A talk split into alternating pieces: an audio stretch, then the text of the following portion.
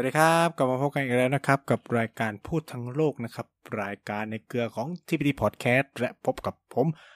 ไนเช่นเคยนะครับ ทุกวันเสาร์แบบนี้ ก็เอ่อลองเปิดแบบใหม่ดูบ้าง ซึ่งก็แค่เปลี่ยนน้ำเสียงนะครับ เปิดแบบเดิมตลอดนะฮะก็จริงๆ เราได้เดินทางมาถึงประเทศสุดท้ายของภูมิภาคเอเชียตะวันออกแล้ว เย้นะครับ ก็ ก็คือหลงไปอยู่กับจีนเยอะมากนะครับคือรายการพูดทั้งโลกเนี่ยพูดตรงว่าเยอะมากก็คือจะเป็นเรื่องของจีนและอินเดีย ซึ่งก็เป็นเรื่องที่ผมสนใจนะครับ ก็ก็จะเยอะหน่อยก็มีอาจจะมีเอเชียกลางเข้ามาบ้างอะไรเงี้ยก็เป็นแอเรียที่เราสนใจจริงๆ ก็พยายามเอา contemporary issue ก็คือแบบเอาสถานการณ์ที่มันกำลังเกิดขึ้นเลยมามาพูดให้ฟังนะครับ ซึ่ง ส่วนใหญ่เนาะตอนเนี้ยมันก็แบบหน้าข่าวมันก็มีแต่เรื่องจีนอะคือ คือเรื่องจีน เรื่องอินเดีย เรื่องสหรัฐอะ ตอนนี้ก็อาจจะก่อนหน้านี้ก็อาจจะมีอาร์เมเนียอาเซอร์ไบจานที่รบกันเนาะใช่ไหมเออ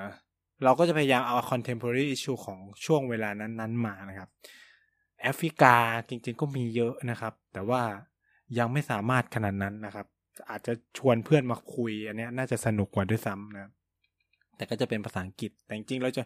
คือเออ จริงๆผมจะมีเชิญวิทยากรภาษาอังกฤษ แต่ก็ยังกำลังคิดว่าจะ คือหมายถึงว่า จะเอาไปลงเป็นแบบไหนไง คือแบบ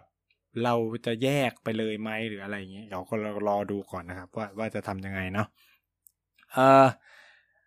แน่นอนก็คือคุณผู้ฟังที่กดเข้ามาเนี่ยก็อยากจะมาฟังเรื่องราวของมองโกเลียประเทศที่น่าสนใจ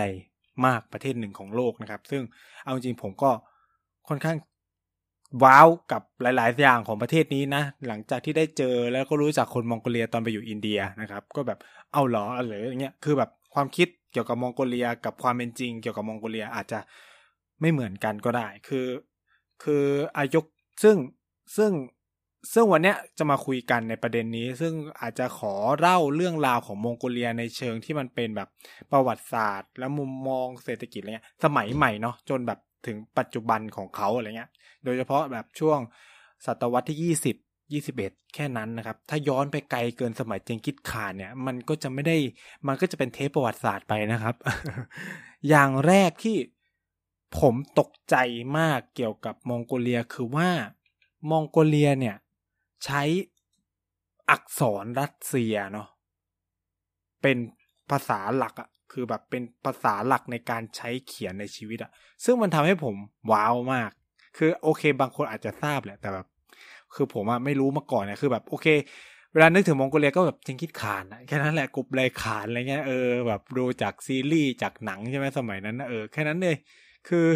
คือถ้าแบบไม่ได้จะแบบมีโอความรู้อะไรมากมายขนาดนั้นอะเออ แน่นอนว่าภาษาทางการของเขาอะมันก็คือภาษามองโกเลีย แต่แค่ว่าตัวสคริปต์อะ ตัวตัวแบบตัวการเขียนอักษรอะ มันจะเป็นอักษรที่เราใช้กัน เออเราจะเห็นตัวอักษรแบบเนี้ยในรัสเซีย จริง ๆเขามีตัวเขียนของมองโกเลียด้วย ซึ่งมันจะแบบเขียนแบบยาวลงมา เออนะครับ ก็ก็จะมีลักษณะที่ไม่เหมือนกันอีกอ่าก็คือมันมันมีลักษณะอ่าแตกต่างกันในตัวเขียนมันทำให้ผมคิดว่า เอา้า แล้วรัสเซียมันไปเกี่ยวอะไรกับมองโกเลียใช่ไหมคือ คือตอนแรกอะก็มีความงงๆ แล้วพอคุยพอคุยมาอะก็เริ่มรู้ อะเราก็เลยเนี่ยเนี่ยพอพอเรามาดูประวัติศาสตร์เราก็จะได้เห็นว่า เฮ้ย รัสเซียกับมองโกเลียเนี่ยเขาใกล้ชิดกันมาก โดยเฉพาะในช่วงร้อยกว่าปีที่ผ่านมานี้ คือ พอเราไปศึกษาประวัติศาสตร์มองโกเลียในยุคก่อนหน้าเนี่ย เราอาจจะรู้สึกว่าเฮ้ยมองโกเลียกับจีนมันน่าจะใกล้ชิดกันมากกว่าถูกไหมคือแบบ เออทั้งแบบอ่านเรื่องเนี่ยอย่างราชวงศ์หยวนใช่ไหมครับ คือตอนที่ไปเรียนที่จีนอะ เรามีเรียนเรื่องประวัติศาสตร์จีนกันด้วย แล้วก็มีเด็กมองโกเลียอยู่ในนั้นด้วย อาจารย์เนี่ยอาจารย์ อาจารย์จีนก็ถามเด็กมองโกเลียว่า เฮ้ย ในแบบเอกสารประวัติศาสตร์หรือหนังสือเรียนประวัติศาสตร์ของประเทศมองโกเลียเขาอธิบาย ราชวงศ์หยวนว่ายังไง คือในจีนอะก็จะเรียกว่าราชวงศ์หยวนใช่ไหมหยวนในนัสตี้ก็คือก็ถือว่าราชวงศ์หยวนปกครองจีนเขาก็ถามว่าเออแล้วแล้วแล้วในมองโกเลียล่ะ เรียกราชวงศ์หยวนไหมเขาไม่ใช่เขาใช้คำว่า the greatest Mongolian Empire มันเป็นแบบยุคสมัยที่ยิ่งใหญ่ของจักรวรรดิมองโกเลียอะไรประมาณเนี้ยเออเขาจะแบบไม่มองว่าคือในจีนมันพยายามอธิบายให้เหมือนว่า หยวนก็เป็นราชวงศ์หนึ่งของจีนอะไรเงี้ยแต่ว่าในมุมมองของของของมองโกก็จะไม่ได้มองว่าอย่างนั้นนี่มันคือแบบการขยายอิทธิพลครั้งยิ่งใหญ่ของจักรวรรดิมองโกในยุคของเจงกิสข่านกุบไลข่านอะไรเงี้ยเออพอว่าเราเห็นประวัติศาสตร์ตรงนี้ของราชวงศ์หยวนเราก็จะคิดเฮ้ยจีนกับเอ่อ มองโกเนี่ยมันก็น่าจะใกล้ชิดกัน มันก็น่าจะไปเนื้อไปเป็นเนื้อเดียวกัน แต่จริงๆแล้วก็ไม่ได้ใช่ซะทีเดียวนะครับ โดยเฉพาะในช่วงร้อยกว่าปีที่ผ่านมา หลังการปฏิวัติซินให้นะครับอ่าหลังการปฏิวัติซินให้ปีพันเก้าร้อยสิบเอ็ดเนี่ยเอ่อในเวลานั้นหลังราชวงศ์ชิงล่มสลายเนี่ยก็เกิดการประกาศเอกราชของมองโกเลียเลยนะครับ เพราะว่าเขามองโกเลียในเวลานั้นเขามองว่า เฮ้ยก็ราชวงศ์หยวนมันล่มไปแล้วนี่ส่วนที่สัญญาที่เคยแบบหรือการส่งบรรณาการที่มองโกเคยส่งให้ราชวงศ์หยวนก็ไม่มีความจำเป็นแล้วก็เองก็เป็นเอกราชแล้ว ถึงแม้ว่า หยวนซื่อไข่หรือใครก็ตามที่เอ่อถือว่าตัวเองเนี่ยได้รับมอบอำนาจต่อจากราชวงศ์ชิงจะเคลมเนาะเคลมว่าเฮ้ยมองโกยังเป็นส่วนหนึ่งของของจีนนะอะไรเงี้ย แต่ว่าก็คือเขาก็ประกาศเอกราชนะครับ คือฉะนั้นเนี่ยจุดตัดของประวัติศาสตร์ ความเชื่อมโยงระหว่างจีนกับมองโกเลีย มันเลยเกิดขึ้นในช่วงการปฏิวัติซินให้นะครับ ปีพันเก้าร้อยสิบเอ็ดอ่าหลายคนก็อาจจะแบบอะไรคือปฏิวัติซินให้ จริง ๆ คนไทยจะชอบเรียกว่าปฏิวัติซินไห้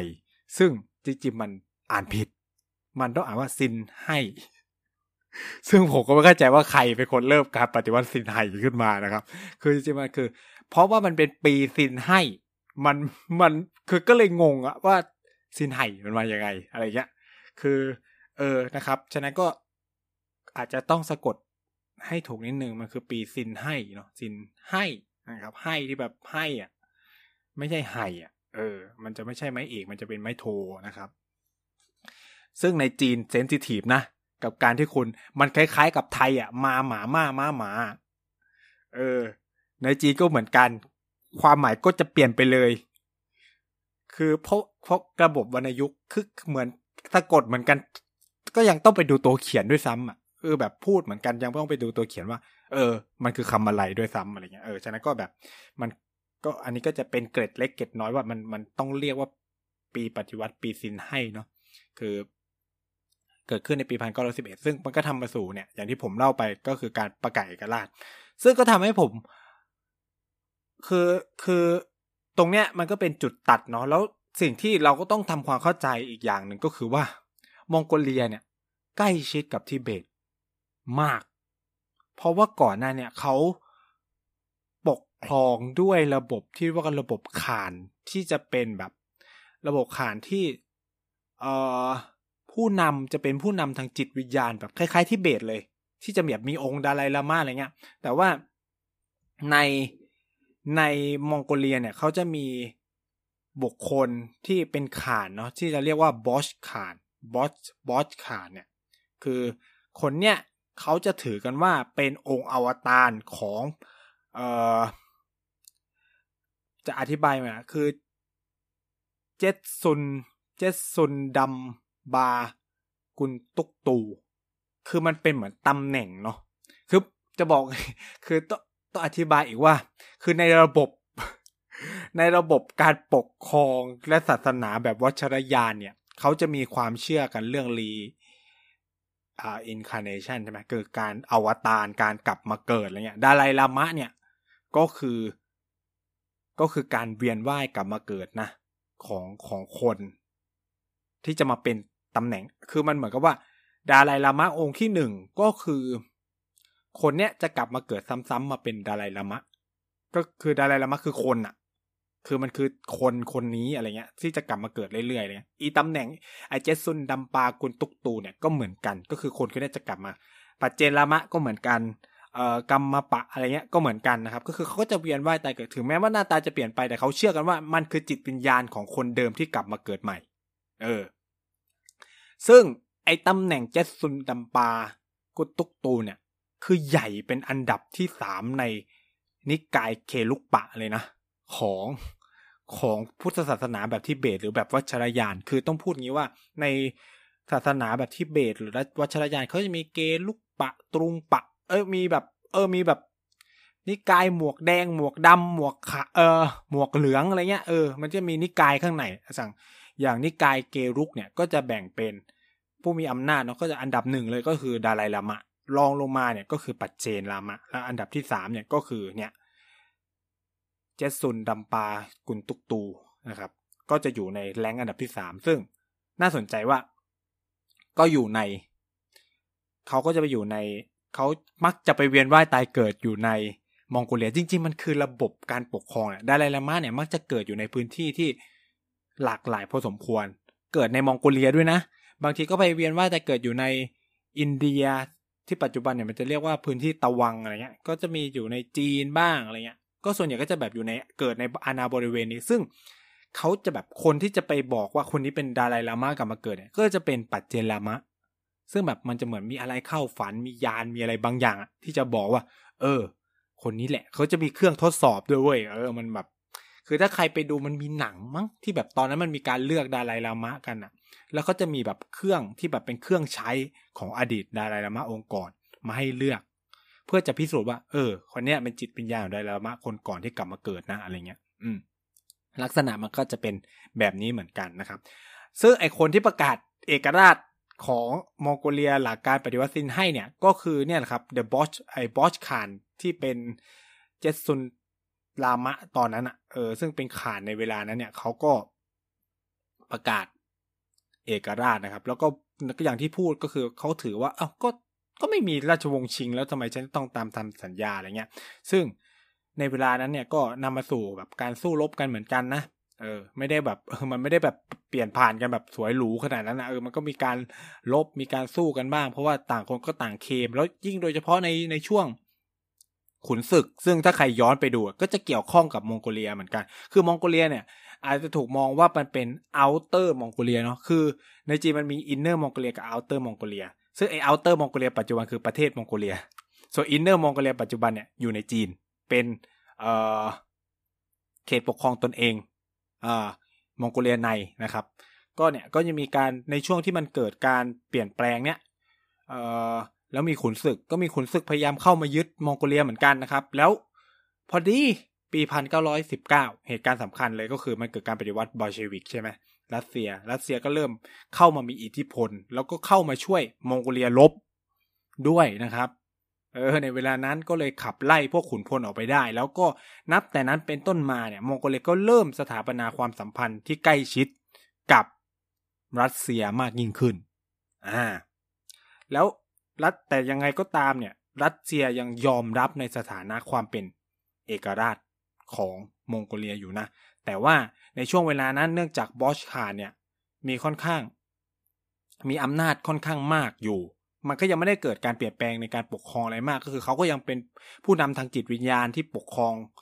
ออมองโกเลียอยู่ จนกระทั่งปีพันเก้าร้อยี่สี่เขาเสียชีวิต มันก็เลยเกิดการเปลี่ยนแปลงครั้งใหญ่ทางโครงสร้างทางการเมืองในมองโกเลียนั่นคือ การเข้าสู่ยุค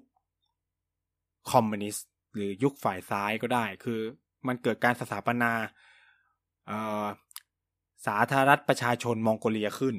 เออหรือ Mongolian People's Republic ในปีในในปีนั้นเนี่ยซึ่งก็นำโดยนายพล ซึ่งก็แบบมีความสัมพันธ์แหละใกล้ชิดกับฝั่งรัสเซียคือรัสเซียก็เข้ามามีอิทธิพลในในในมองโกเลียตลอดนับตั้งแต่แบบเริ่มเริ่มมีการปฏิวัติโบลชวิก แล้วก็ในปีพันเก้าร้อยี่สิบเนี่ยรัสเซียเข้ามาช่วยมองโกเลียจากจากขุนศึกใช่ไหมล่ะมันก็เลยมีความสัมพันธ์ต่อเนื่องกันมานะครับ แล้วใน ยุคสงครามเย็นเนี่ย ซึ่งก็เป็นจุดเปลี่ยนผ่านที่สำคัญอีกอันหนึ่งก็ก็คือรัสแน่นอนว่ามองโกเลียก็เข้าข้างรัสเซียใช่ไหมคือเป็นพวกเดียวกันอะไรเงี้ยแล้วก็รัสเซียก็ยอมรับในสถานะความเป็นเอกราชนะคือ คือมองโกเลียมันมีความน่าสนใจกับกับเคสของสหภาพเออผมใช้คำว่า รัสเซียผิดสิ ต้องบอกว่าเป็นสหภาพโซเวียต เออ ในเวลานั้นมันมันยังไม่มีประเทศรัสเซียนะครับอขอประทานอภัยนะครับ ที่พูดมาทั้งหมดมันต้องเป็นสหภาพโซเวียตเนาะคือสหภาพโซเวียตเนี่ยก็ให้ความช่วยเหลือมาตลอด แต่ว่าน่าสนใจอย่างหนึ่งคือว่าสหภาพโซเวียตไม่พันหนวกรวมมองโกเลีย มันจะต่างกันออกไปจากพวกประเทศในแถบเอเชียกลางที่โดนสหภาพโซเวียตผนวกไปเป็นส่วนหนึ่งของสหภาพโซเวียตเนาะแล้ว มองโกเลียเนี่ยทั้งที่มีความสัมพันธ์ใกล้ชิดกับสหภาพโซเวียตมากๆ กับไม่โดนผนวกเป็นส่วนหนึ่งของสหภาพโซเวียต เหตุผลที่ผมคิดว่ามันมีความสำคัญเนี่ย เป็นเพราะว่าจีนเลย จีนน่าจะมีส่วนสำคัญมากที่ทำให้มองโกเลียไม่ถูกผนวก เป็นส่วนหนึ่งของสหภาพโซเวียตนะครับ เพราะว่าก่อนหน้าเนี่ย จีนเองเนี่ยเขาก็เคลมมองโกเลีย แม้กระทั่งจนก่อนที่มองโกเลียจะเข้าเป็นสมาชิกสหประชาชาติในพันเก้าร้อยหกสิบเอ็ดเนี่ย สาธารณรัฐจีนนะสาธารณรัฐจีนเนี่ยที่ที่ไปอยู่ไต้หวันแล้วเนี่ยก็ยังเคลมว่ามองโกเลียเป็นส่วนหนึ่งของสหรัฐจีสาธารณรัฐจีนนะครับ เออ แต่ว่าต้องพูดอย่างนี้ว่า แต่สำหรับสาธารณรัฐประชาชนจีนที่นำโดยเหมาเจ๋อตุงในปี 1949 เนี่ย เขาได้ตกลงกับสหภาพโซเวียตเรียบร้อยว่าจะยอมรับในสถานะ ความเป็นรัฐเอกราชของมองโกเลีย คือตรงเนี้ยเองอะ มันก็เลยทำให้ผมคิดว่ามันมีส่วนที่ เออแม้ว่าจีนคอมมิวนิสต์จะยอมรับว่า อ่ามองโกเลียไม่ใช่ของเราแล้ว แต่ก็ไม่ได้หมายความว่าจะไปยอมให้มองโกเลียไปอยู่กับสหภาพโซเวียตถูกไหมในขณะเดียวกันเนี่ย จีนคณะชาติ หรือจีนก๊กมินตั๋งหรือสาธารณรัฐจีนในเวลานั้นที่อยู่ไต้หวันเนี่ย คือเขาปฏิเสธเลย คือบอกว่ามองโกเลียเป็นส่วนหนึ่งของเขา นั่นก็เลยทำให้สถานะของมองโกเลียตอนนั้นมันดำรงความเป็นแบบอิสระออกจากสหภาพโซเวียตได้ด้วย อันนี้คือค่อนข้างมีผลสำคัญนะครับ แต่ว่าจุดเปลี่ยนเลยก็คือ แล้วก็ทำให้มองโกเลียมีสถานะเป็นประเทศอย่างสมบูรณ์เลยก็คือปีพันเก้าร้อยหกสิบเอ็ดในวันที่มองโกเลียสามารถเข้าเป็นสมาชิกของสหประชาชาติได้สำเร็จ ซึ่ง คือก่อนนั้นเนี่ยเขาพยายามมาตลอดนะ คือเขาพยายามมาตั้งแต่ปีพันเก้าร้อยสี่สิบหกแล้ว แต่ว่าจีนคณะชาติ หรือจีนไต้หวันในเวลานั้นเขามีที่นั่งอยู่ในสภาความมั่นคงแห่งสหประชาชาติถูกไหมแล้ว แล้วเป็นสมาชิกถาวร แล้วก็มีอำนาจวีโต้เขาก็วีโต้มันตลอดปีพันเก้าร้อยห้าสิบห้าเขาก็วีโต้เพราะว่าเขามองว่ามันเป็นส่วนหนึ่งของเขาอะเออเขาก็เลยวีโต้ซึ่งมันเป็นการวีโต้ครั้งเดียวในประวัติศาสตร์ของเขาเลยนะเพราะหลังจากนั้นเดี๋ยวเขาก็จะไม่ได้วีโต้แล้วเพราะอำนาจอำนาจของ UN เนี่ยมันจะถูกเปลี่ยนผ่านไปอยู่ที่สหรัฐประชาชนจีนนะครับ เอ่อซึ่งสหรัฐอเมริกาเนี่ยในปีพันเก้าร้อยสิบเอ็ดเนี่ยก็บอกกับจีนคณะชาติว่า เอ้ย ฉันไม่สามารถที่จะยื้อการเข้าเป็นสมาชิกของมองโกเลียได้แล้วนะ เพราะว่าฉันก็ต้องเอาใจจีนแผ่นดินใหญ่เหมือนกันอะไรเงี้ย มันก็เลยทำให้ปีนั้นเนี่ยมองโกเลียเข้าเป็นสมาชิกของสหประชาชาติได้สำเร็จนะครับ ซึ่ง ถ้าเรานับย้อนไป มันก็จะครบกี่ปีแล้วอะหกสิบปีของการเข้าเป็นสมาชิกสหประชาชาติ ของมองโกเลียพอดีเป๊ะเลยนะครับอ่าในปีนี้นะครับ ซึ่งก็อย่างที่พูดไปมันก็มีการต่อสู้กันค่อนข้างดุเดือดเหมือนกันเพราะต้องไม่ลืมว่าตอนนั้นมันอยู่ในยุคสงครามเย็น แล้วสหภาพโซเวียตกับมองโกเลียก็ค่อนข้างใกล้ชิดกันถูกไหมครับ แต่ว่าความน่าสนใจคือสหรัฐก็ยอมอะไรเงี้ยเพราะว่ามันเหมือนมีการแลกเปลี่ยนกันว่า เออถ้าสหรัฐยอมให้มองโกเลียเข้าเป็นสมาชิก อ่า รัสเซียก็จะไม่คัดค้านการที่ประเทศที่เป็นพันธมิตรกับ สหรัฐเนี่ยเข้ามาเป็นสมาชิกของ UN อ่ามันก็เหมือนเป็นการแลกเปลี่ยนกันในในเวลานั้นนะครับ ก็เลยทำให้ในเวลาต่อมาเนี่ยมองโกเลียก็เลยได้มีสถานะเป็นประเทศอย่างแท้จริงในปี 1961 แล้วก็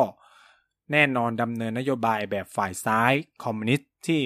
เข้าข้างสหภาพโซเวียตนะก็ต้องใช้คำนี้ซึ่ง ซึ่งมันก็นำไปสู่สิ่ง ที่เป็นปัญหาบาดหมางกับจีนเหมือนกัน เพราะในเวลาต่อมาเนี่ยอย่างที่เรารู้กันว่า จีนกับจีนแผ่นดินใหญ่เนาะจีนแบบจีนคอมมิวนิสต์อะก็มีปัญหากับสหภาพโซเวียตเหมือนกัน ซึ่งมองโกเลียอยู่ตรงกลาง คือเราต้องพูดอย่างนี้ว่าในเชิงภูมิศาสตร์เนี่ยมองโกเลียเป็นประเทศ landlocked เนาะก็คือประเทศที่ไม่มีทางออกสู่ทะเล และถูกขนาบด้วย มหาอำนาจแบบจริงๆอะคือมหาอำนาจอย่างรัสเซียหรือสหภาพโซเวียตในเวลานั้นกับสาธารณรัฐประชาชนจีนนะครับ แล้วมองโกเลียก็มีความน่าสนใจตรงที่ว่าเขาก็เป็นแลนด์ล็อกที่ใหญ่ที่สุดในโลกด้วย เออ แล้วก็ไกลจากทะเลมากแบบมากเลยอะ แบบไกลมากเลยเนี้ย ซึ่งอันเนี้ยน่าสนใจสุดๆเลยนะครับ ว่า เออมันคุณคือคุณอยู่ท่ามกลางแบบมหาอำนาจของโลกอะคุณจะดำเนินนโยบายยังไงอะไรเงี้ยใช่ไหมซึ่ง แน่นอนในช่วงสงครามเย็นเขาก็เลือกที่จะอยู่กับโซเวียตนะครับ แต่ว่า ความเปลี่ยนแปลงมันเกิดขึ้นภายหลังสิ้นสิ้นสุดสงครามเย็นนะครับ ซึ่งเราก็รับรู้กันว่าสหภาพโซเวียตก็ล่มสลายถูกไหมมันก็ทำให้แบบอ้าวมองโกเลียก็รู้สึกเคว้งคว้าง แล้วก็ในช่วงเวลานั้นเนี่ยมันเกิดกระแสการเรียกร้องประชาธิปไตยในหลายๆพื้นที่ในสหภาพโซเวียต ซึ่งต่อมามันก็กลายเป็นประเทศเล็กประเทศน้อยต่างๆ แล้วมีระบบเลือกตั้งนะครับ โดยเฉพาะใน ในกลุ่มการเมืองของมองโกเลียเอง หรือกลุ่มเยาวชนที่แบบมันมีหัวคิดแบบก้าวหน้าเนี่ย ก็เลยนำไปสู่การประท้วงหรือการปฏิวัติสู่ความเป็นประชาธิปไตยในปี1900จริงๆ มันเริ่มแต่ของมองโกเลียเนี่ยเริ่มแต่ปี 1990 เลยนะ ก่อนสหภาพโซเวียตล่มสลายซะอีกนะครับ แล้วมองโกเลียก็เลยเริ่มระบบการเมืองแบบหลายพรรค แล้วก็มุ่งสู่เป็นประเทศที่เป็นตลาดระบบเศรษฐกิจแบบตลาด นะก็คือเปลี่ยนเป็นระบบทุนนิยมไปเลยอะไรเงี้ย ซึ่งพรรคคอมมิวนิสต์เนปาลเออพรรคคอมมิวนิสต์ของมองโกเลียเนี่ยที่เขาชื่อเต็มเนาะ Marxist Leninist Mongolian People Revolutionary Party นะครับ หรือพรรคประชาชนปฏิวัติมองโกเลียมาร์กซิสเลนินนะครับ ก็เปลี่ยนชื่อเป็นพรรคประชาชนมองโกเลียนะครับ อ่า อันนี้ก็เป็นความเปลี่ยนแปลงในเชิงสถาบันการเมืองเนาะแล้วก็มีการร่างรัฐธรรมนูญใหม่ที่บังคับใช้ในปี 1992 ซึ่งก็จะตัดชื่อประเทศจากมองโกเลียน People Republic นะครับ ก็เป็น Mongolian เฉยๆเลย คือ คือประเทศนี้เป็นประเทศที่น่าสนใจมาก คืออย่างไทยเราก็จะเป็น Kingdom of Thailand อินเดียก็เป็น Republic of India เลยเนี่ยมองโกเลียคือมองโกเลียจบเลย หรือ Mongolia Nation หรือ Mongolian State State of Mongolia แค่นี้คือ คือแต่ว่าในเอกสารภาษาอังกฤษอะมันจะใช้แค่คำว่ามองโกเลียเลยนะ มันไม่มีคำต่อ เออ คือคือคือแค่นั้นจริง ๆ เออ คือแบบเออว่ะ เจ๋งว่ะ คือแบบอย่างบ้านเราคือเราก็คิดว่าไทยแลนด์ ไม่ไทยแลนด์แบบชื่อเล่นเล่นๆอะไรเงี้ย ใช่ไหมคือชื่อจริงเราคือ Kingdom of Thailand ในเชิงเอกสารราชการ เวลาคุณไปเจออะไรเงี้ย แต่ถ้ามองโกเลีย ชื่อเล่นก็มองโกเลีย ชื่อจริงก็มองโกเลีย นะครับ ก็ก็คือเนี่ยประวัติศาสตร์การเมืองของของมองโกเลียก็เดินมาจนถึงเนี่ยหลังสงครามเย็นเนี่ยก็มีการปฏิรูปใช่ไหมแล้วก็มีการเลือกตั้งระบบหลายพรรคการเมืองก็เข้ามาสู่ระบบการเลือกตั้ง แล้วก็เป็นประเทศที่มันไม่เกิดการผูกขาดทางการเมืองมากเท่าไหร่นักเนาะคือหลายคนอาจจะคิดว่า เออเออหลังหลังการเปลี่ยนแปลงการปกครองของพวกบรรดาประเทศที่ใกล้ชิดกับสหภาพโซเวียตอะมันนักจะมีภาพคล้าย ๆ กันก็คือว่า ไอ้ผู้นำที่เคยอยู่กับสหภาพโซเวียตเก่าที่ปกครองเขตนั้นๆ หรือปัจจุบันก็เป็นประเทศนั้นก็มักจะอยู่ในอำนาจต่อยาวๆอ่าเช่นแบบคาซัคสถานใช่ไหมแบบพวกเติร์กเมนิสถาน อุซเบกิสถานแล้วก็มักจะอยู่ในอำนาจต่อไปยาวๆจนตายอะไรเงี้ย แต่ว่าในมองโกเลียมีการเปลี่ยนแปลงในระบบเลือกตั้งตลอดเวลานะอันนี้คือน่าสนใจมากก็คือในทุกๆการเลือกตั้งเนี่ยมันก็จะมีความเปลี่ยนแปลงเลยนะครับผู้นำก็จะเปลี่ยนมีพรรคนู้นพรรคนี้สลับกันการขึ้นเป็น ประธานาธิบดีขึ้นกันเป็นนายกรัฐมนตรี ซึ่งในมองโกเลียเนี่ยมันมีสองพรรคใหญ่ ๆ ด้วยกันนะครับ ก็คือพรรคแรกก็คือพรรคที่มีต้นทานเนาะต้นสายปลายทางมาจากพรรคคอมมิวนิสต์เดิมนั่นก็อย่างที่บอกคือพรรคประชาชนมองโกเลีย ซึ่งก็จะแบบมีแนวคิดแบบกลางซ้ายนะครับ ส่วนอีกพรรคหนึ่งที่สำคัญมากคือ Democratic Party หรือพรรคประชาธิปัตย์ พรรคประชาธิปัตย์มองโกเลีย หรือพรรคประชาธิปไตยมองโกเลียก็ได้ไม่ใช่คือถ้าแปลเป็นไทยมันคือพรรคประชาธิปัตย์มองโกเลีย แต่ว่าแน่นอนเขาก็อาจจะไม่ได้แสดงตนเป็น คือเขาแสดงตนเป็นประชาธิปัตย์จริง ๆ คือโปรประชาธิปไตยจริง ๆ นะครับ ก็คือเป็นเป็นแบบแนวกลางกลางขวาอะไรประมาณนี้ก็จะแบบออกเป็นขวาขวานิดหนึ่งเออคือคือ คือซ้ายกับขวา ในแต่ละประเทศอาจจะไม่เหมือนกัน คือความตลกของประเทศไทยมันอยู่ตรงนี้ก็คือว่า ขวาในบ้านเรามันไปในเชิงแบบเอามันไปในเชิงแบบ เออแบบ อนุรักษ์นิยมไปเชิงในแบบอ่าเป็นฝ่ายที่เป็นอะไรอะ ฝ่ายที่อาโปรสถาบันแบบอ่าอะไรประมาณนี้เนาะเราก็จะมองฝั่งนี้เป็นขวาซ้ายบ้านเราเนี่ยน่าสนใจซ้ายบ้านเรามันไม่ออกไปทางคอมมิวนิสต์นะซ้ายบ้านเราคือมันออกไปในทางโปรประชาธิปไตยอันนี้มันคือแบบ ความงงมากๆของของระบบ ideology ระบบแบบอุดมคติอุดมการของบ้านเราพอสมควร อะ คือสำหรับพักเนี่ย ชื่อเขาก็บอกแล้วพักประชาธิปัตย์เขาก็ต้องเติบโตมากับการเคลื่อนไหวในการเรียกร้องประชาธิปไตยใช่ไหมในปีสองพันเก้าร้อยเก้าสิบนั่นแหละ ซึ่งความฮาคือเลือกตั้งรอบแรกก็แพ้นะ คือคือไม่ใช่ว่า คือไม่ใช่ว่าชนะนะ ในการเลือกตั้งรอบแรกเลยอะก็คือพรรค พรรคฝ่ายคอมมิวนิสต์ยังคงถือครองอำนาจได้อยู่ คือพันเก้าร้อยเก้าสิบสองเนี่ยพรรค MPP หรือประชาพรรคประชาชนมองโกเลียเนี่ยก็ยังได้รับเลือกตั้งนะครับ แต่ว่าในการเลือกตั้งสมัยที่สองเนี่ยพรรคประชาธิปัตย์ของมองโกเลียเนี่ยก็ประสบความสำเร็จในการเลือกตั้งนะครับ แล้วมันก็แล้วเขาก็ครองอำนาจตั้งแต่ปีพันเก้าร้อยเก้าสิบแปดเก้าสิบหกยาวจนถึงปีสองพันเลยก็คือได้สองสมัยรวดนะครับ แล้วก็เปลี่ยน พลิกคือในเกมการเมืองมองโกเลียเนี่ยก็มีการเปลี่ยนครัวบ่อยครั้งมาก แล้วก็เปลี่ยนนายกเปลี่ยนประธานเปลี่ยนนายกบ่อยมาก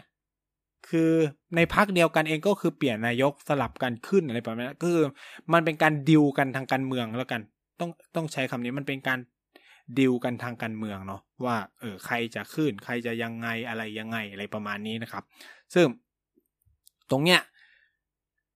ความฮาอีกอันหนึ่งก็คือว่า ถ้าคุณผู้ฟังติดตามข่าว เวลาเราคุยกันเรื่องโควิด แล้วก็จะบอกว่า เอ้ย ผู้น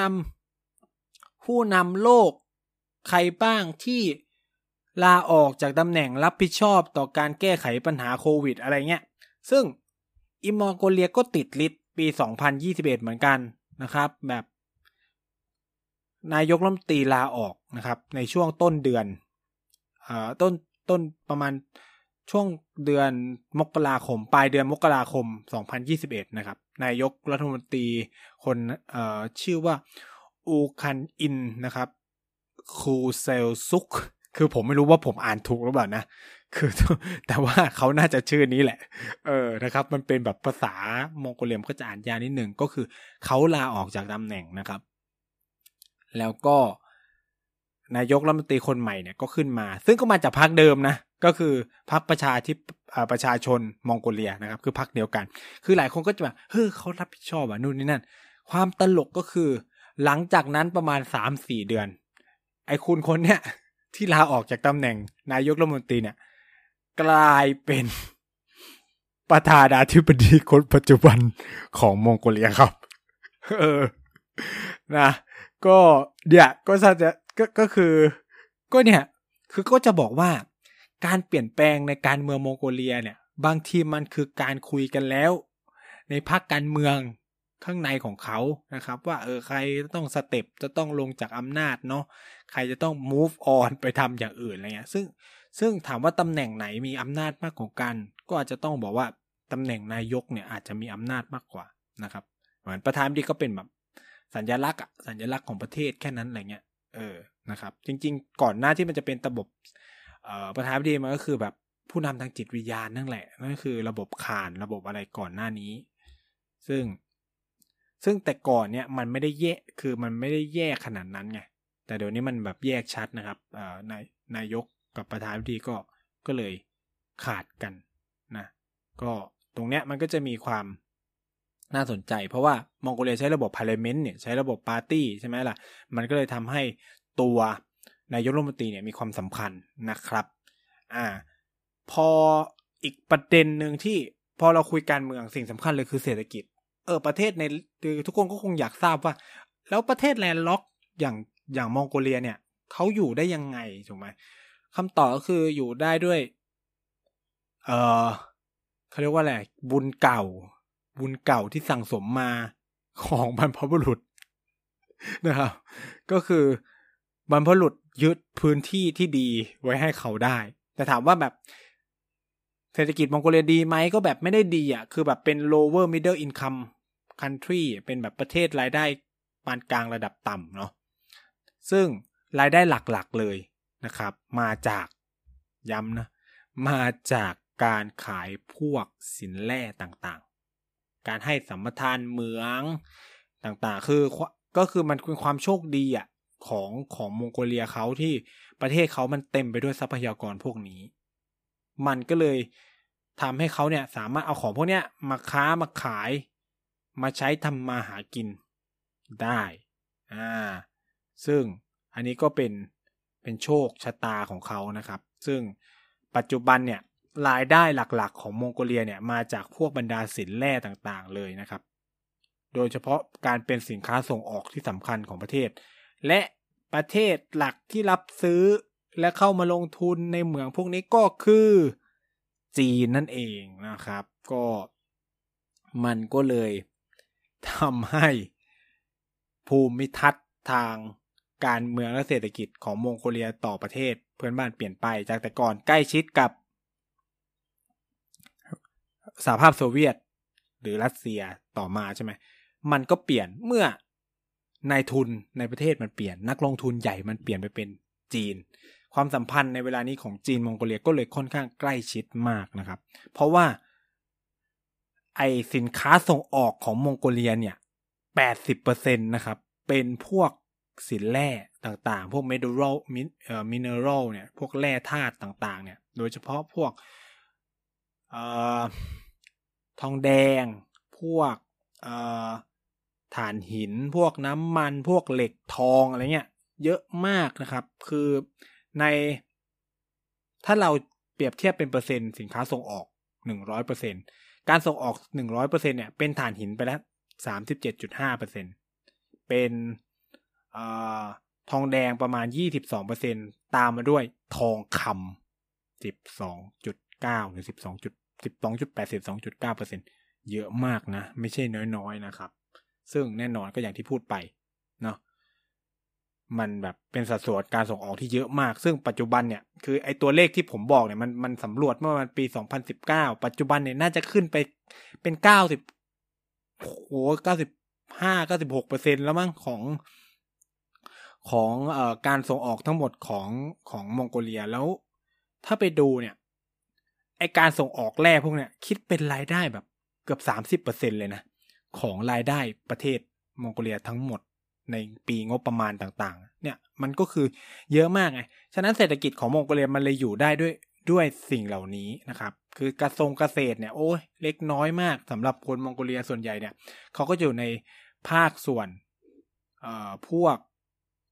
เหมืองแร่เป็นสำคัญนะครับ ก็จะนักลงทุนส่วนใหญ่ก็จะทำในเหมืองแร่ถามว่า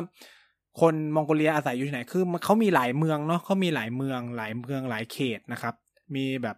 ประมาณยี่สิบเอ็ดจังหวัดนะครับ แต่ว่าประชากรครึ่งหนึ่งเลยอะอยู่ที่เมืองหลวงอุลานบาตอ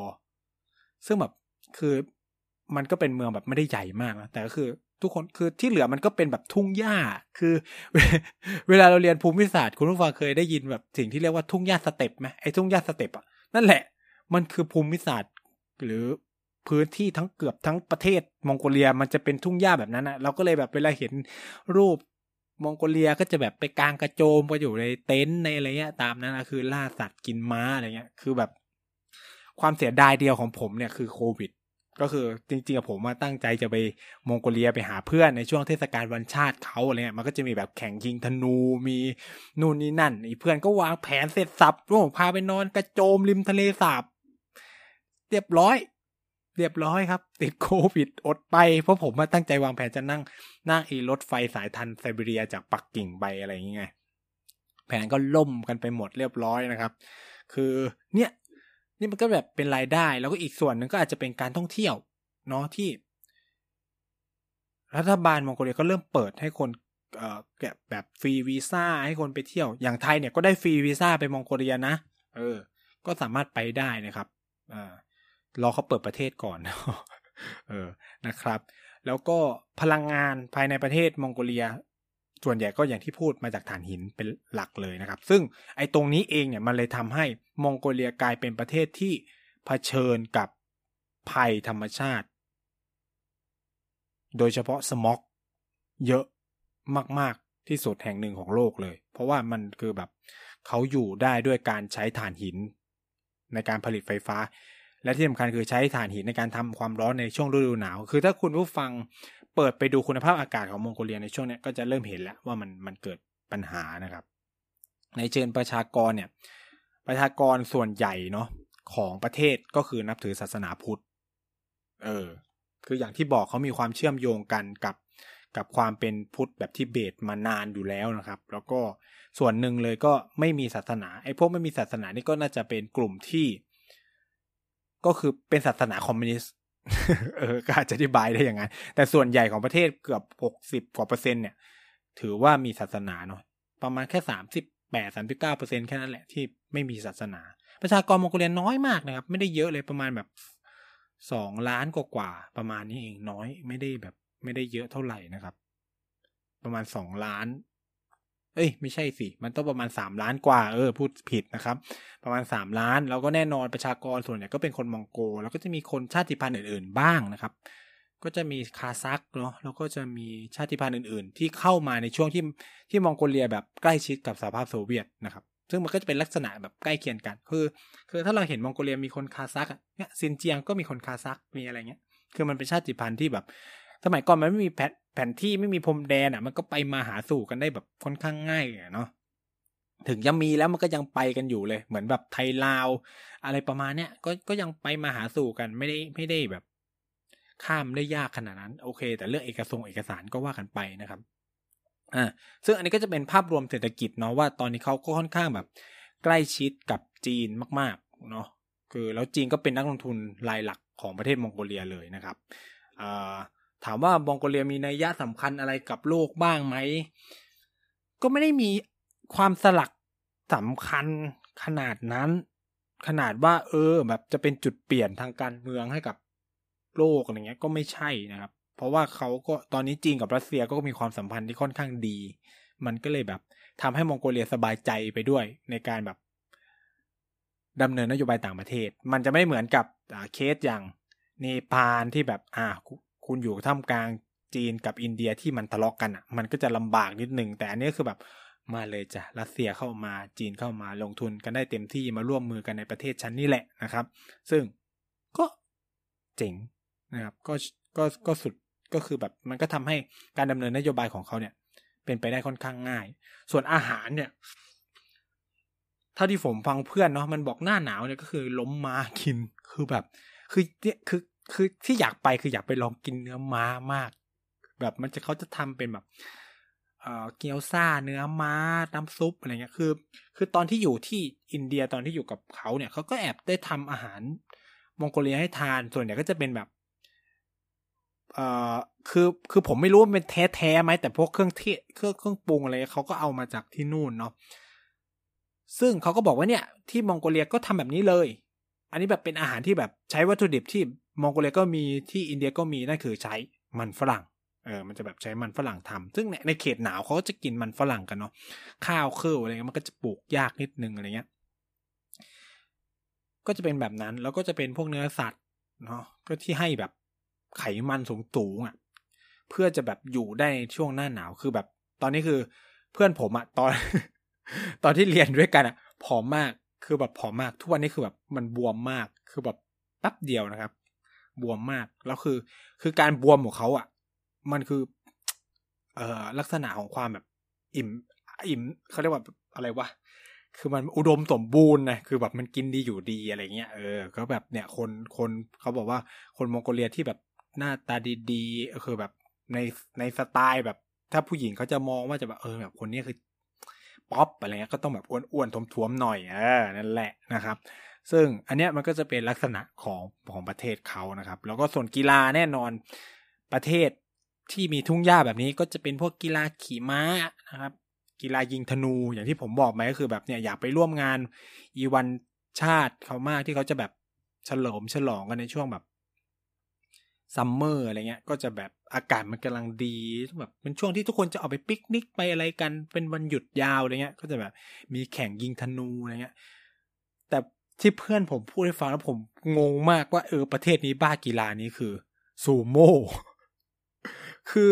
มันบอกว่ามือวางอันดับหนึ่งหรืออันดับสองของกีฬาซูโม่นี่แหละ เป็นคนมองโกเลียอะไรเงี้ย เออ ซึ่งแบบกีฬาซูโม่เป็นกีฬาของญี่ปุ่นไม่ใช่เหรอวะ เออ แต่ว่าคือเบอร์ top top ของโลกคือคนมองโกเลีย อ่า อันนี้ก็เป็นเกร็ดความรู้ที่แบบ ก็ค่อนข้างน่าสนใจสำหรับประเทศนี้เนาะคือถามว่าแบบเรื่องเล่าของมองโกเลียมันก็ไม่ได้มีอะไรเยอะแยะมากมาย เพราะมันก็เป็นประเทศ landlocked เนาะแล้วก็คือแบบส่วนใหญ่อะความยิ่งใหญ่ของมองโกเลียมันถูกเกทับด้วยเจงกิสข่านหมดแล้ว หรือกลุ่มไรขานหมดแล้ว หลังจากนั้นมาลูกหลานของเขาเนี่ยก็ไม่ได้ทำอะไรยิ่งใหญ่ได้ขนาดนั้น ถูกปะมันก็เลยทำให้เรื่องราวของประเทศเนี่ยมันก็เลย มีประมาณนี้ราวๆนี้ผมคิดว่าน่าจะให้ภาพหลาย ๆ สิ่งหลาย ๆ อย่างก็คือหนึ่งคือ ในระบบการเมืองการปกครองเขาเนี่ยก็จะเป็นระบบแบบสองพักใหญ่ คือมันบอกว่าเป็นระบบมัลติปาร์ตี้ก็จริงเนี่ยแบบหลายพักก็จริงเนี่ยแต่ว่ามันก็มีแค่สองพรรคใหญ่ที่ชนะเลือกตั้ง นั่นก็คือพรรคประชาธิปัตย์มองโกเลีย ในวงเล็บมองโกเลีย กับพรรคประชาชนมองโกเลียนะครับก็มีแค่สองพรรคซึ่งพรรคประชาชนมองโกเลียก็มีรากฐานมาจากการเป็นพรรคคอมมิวนิสต์เดิมที่ปกครอง ประเทศในยุคสงครามเย็นเนาะส่วนพรรคประชาธิปัตย์มองโกเลียเนี่ยก็มีรากฐานมาจากการเดินขบวนเรียกร้อง การปกครองในระบอบประชาธิปไตยในช่วงก่อนสิ้นสุดสงครามเย็นปี 1990 เนี่ยช่วงเปลี่ยนผ่าน 990 991 เนี่ยก็จะมีรากฐานมาจากตรงนี้ มันก็เลยเป็นสองพรรคที่แข่งขันกันมาโดยตลอดนะครับ ถามว่ามันคือแล้วก็คือเราก็จะตอบ คำถามที่สำคัญก็คือว่าไอการลาออกของนายกมันมีผลอะไรไหมก็ไม่ได้มีผลอะไร เพราะว่าเขาก็ไปเป็นประธานาธิบดีนะครับ เออ ก็ก็ถามว่าเขารับผิดชอบอะไรไหมก็พรรคเขาก็เป็นรัฐบาลต่อ มันก็ไม่ได้มีอะไรมากขนาดนั้นอะไรอย่างเงี้ยนะเออ แล้วถามว่าหลังเขาลาออกสถานการณ์โควิดในในมองโกเลียดีขึ้นไหมคำตอบคือหนักกว่าเดิมนะครับ หลังจากที่คุยกับเพื่อนมาเมื่อไม่นานมาเนี่ยก็บอกว่าสถานการณ์ไม่ค่อยดีเท่าไหร่นะครับ ก็ คือถามว่าฉีดวัคซีนไปเยอะไหมเยอะนะ แล้วแต่ปัญหาคือการระบาดก็ยังเยอะ เพราะว่าวัคซีนที่ใช้เป็นวัคซีนเชื้อตาย แล้วก็ที่ระบาดเนี่ยก็เป็นเดลต้าแต่เพื่อนบอกว่าในยะสำคัญคือคนตายน้อยลง แต่ว่าตัวเลขการติดเชื้อก็ยังเยอะอยู่อะไรเงี้ยก็ก็ก็โอเค วัคซีนกันได้แค่ระดับหนึ่งกันตายนะครับ แต่ก็คือป่วยอยู่นะอะไรเงี้ย ซึ่งมันก็บอกอะไรหลาย ๆ อย่างว่า เออ ก็หาวัคซีนดี ๆ นะอะไรเงี้ย ซึ่งไอ เดี๋ยวต่อจากเนี้ยคนก็คงไม่แบบใช้วัคซีนเชื้อตายกันแล้วเพราะว่าแบบวัคซีนที่มันแบบเป็นตัวเต็งๆ พวกแอสตราเอยพวกไฟเซอร์โมเดอร์นาเนี่ยก็จะเริ่มออกสู่ตลาดมากยิ่งขึ้น และมันจะเริ่มเหลือแล้วจากการที่สหรัฐกักตุนมาเป็นเวลานานเนี่ย มันจะเริ่มเหลือสู่ประเทศอื่นแล้ว แล้วก็อย่างแอสตราเนี่ยเอออินเดียกลับมาส่งออกอีกรอบหนึ่งแล้ว ก็จะทำให้ในตลาดโลกวัคซีนก็จะเยอะขึ้น ผมคิดว่าปีหน้าเนี่ย มันจะเริ่มเป็นปกติมากขึ้นปกติในความหมายที่ว่าเราจะอยู่กับโควิด คือติดก็รักษากันไปอะไรเงี้ย แต่ว่ามันจะแบบไม่ระบาดใหญ่เหมือน มันจะระบาดใหญ่ในหมู่คนไม่ฉีดวัคซีน เออ ใช้คำนี้ดีกว่า เออ แต่ว่าในคนที่มีวัคซีนแล้วเนี่ยก็จะไม่ได้ ก็อาจจะป่วยบ้าง แต่ก็ไม่ได้ตายอะเออ ประมาณนั้นแล้วกันนะครับ อ่าซึ่งนี่ก็เป็นพูดทั้งโลกสัปดาห์นี้นะครับ กับเรื่องราวของประเทศมองโกเลีย ประเทศที่เป็น ประเทศที่ไม่มีทางออกสู่ทะเลที่ใหญ่ที่สุดแห่งหนึ่งของโลกนะครับ แล้วก็เป็นประเทศที่อยู่ท่ามกลางมหาอำนาจของโลกอย่างรัสเซียแล้วก็จีนด้วยนะครับสำหรับสัปดาห์นี้เนี่ยก็ต้องขอลาคุณผู้ฟังไปก่อน สัปดาห์หน้าจะเป็นเรื่องอะไรก็ฝากติดตามกันด้วยนะครับ สวัสดีครับ